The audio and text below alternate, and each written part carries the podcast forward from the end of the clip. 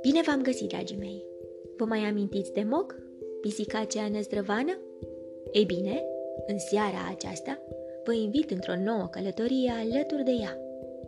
Într-o zi, Mog primește un cadou. Este un iepuraș de pluș pe nume Iepurilă, care curând va deveni lucrul său cel mai drag. De aceea, când dispare Iepurilă, dispare și Mog. Hmm, oare ce s-o fi întâmplat cu cei doi? Unde au dispărut? Din cufărul meu cu povești, am ales pentru voi în seara aceasta povestea Mog și Epurilă, scrisă de Judith Kerr, tradusă din engleză de Luminița Gavrilă, editată de editura Panda. Sunteți pregătiți de o nouă aventură? Haideți să pornim! Într-o zi, Mog a primit un cadou. Uite, Mog, a spus Nicky. Acesta e pentru tine. Îl cheamă Iepurila. Mog le-a plăcut pe Iepurila. Îl lua cu ea peste tot. Se juca cu el și iar se juca cu el. Și se juca și se juca și iar se juca.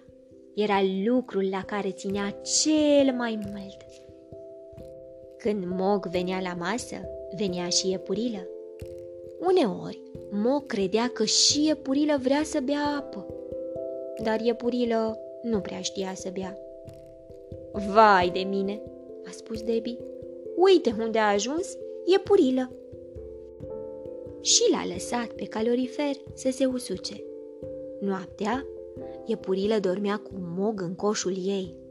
Ziua, când era ocupată, Mog îl punea pe Iepurilă într-un loc confortabil nu știai niciodată unde ajungea să stea Iepurilă. Uneori, lui Iepurilă îi plăcea să stea într-un loc liniștit și retras. Alteori, îi plăcea să fie acolo unde era zarva mai mare. Domnul și doamna Thomas nu înțelegeau lucrul acesta. Ei nu spuneau, uite unde era Iepurilă. Ei ziceau, îh, și strigau, bleh, ce lucru murdar și dezgustător! Și amenințau că îl vor arunca pe iepurilă la gunoi. Într-o zi, domnul Thomas a spus, Haideți să mâncăm în grădină! Toți l-au ajutat să ducă lucrurile afară. Era o cină foarte plăcută, dar, deodată, s-a auzit un tunet și a început ploaia. Repede, să intrăm în casă!" a strigat doamna Thomas. Oricum s-a făcut ora de culcare. Unde e Mog?" a întrebat Debbie. Probabil s-a adăpostit sub o tufă, a spus doamna Thomas. O să vină ea mai târziu. În toiul nopții, Debbie și Nicky s-au trezit. Mog nu intrase în casă și afară încă ploua foarte tare. Să mergem să o căutăm, a spus Debbie. În grădină era întuneric. Mog! au strigat ei. Mog! Unde ești? Dar degeaba. Apoi au auzit un mieunat. Uite-o! a strigat Nicky. Mog, vino aici! Hai în casă! Dar Mog nici nu s-a mișcat și a rămas în ploaie. Era udă, fleașcă. Ce s-a întâmplat, Mog? a întrebat Debbie. Apoi a spus. Vai de mine! Uite unde era iepurilă!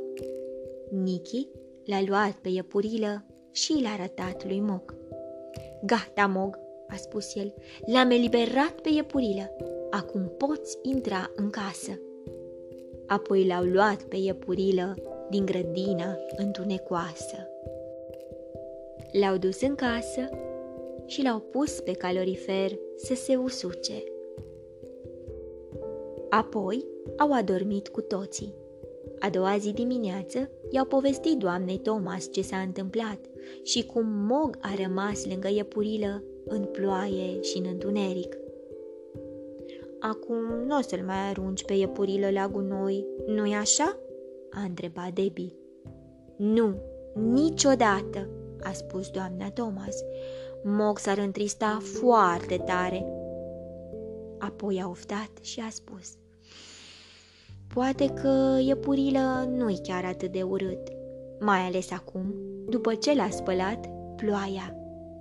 Toți s-au uitat pe calorifer. Dar iepurilă nu mai era acolo. Unde credeți voi, dragii mei, că se afla iepurilă? Vă urez somn ușor, vise plăcute, îngerii să vă sărute. Pe curând!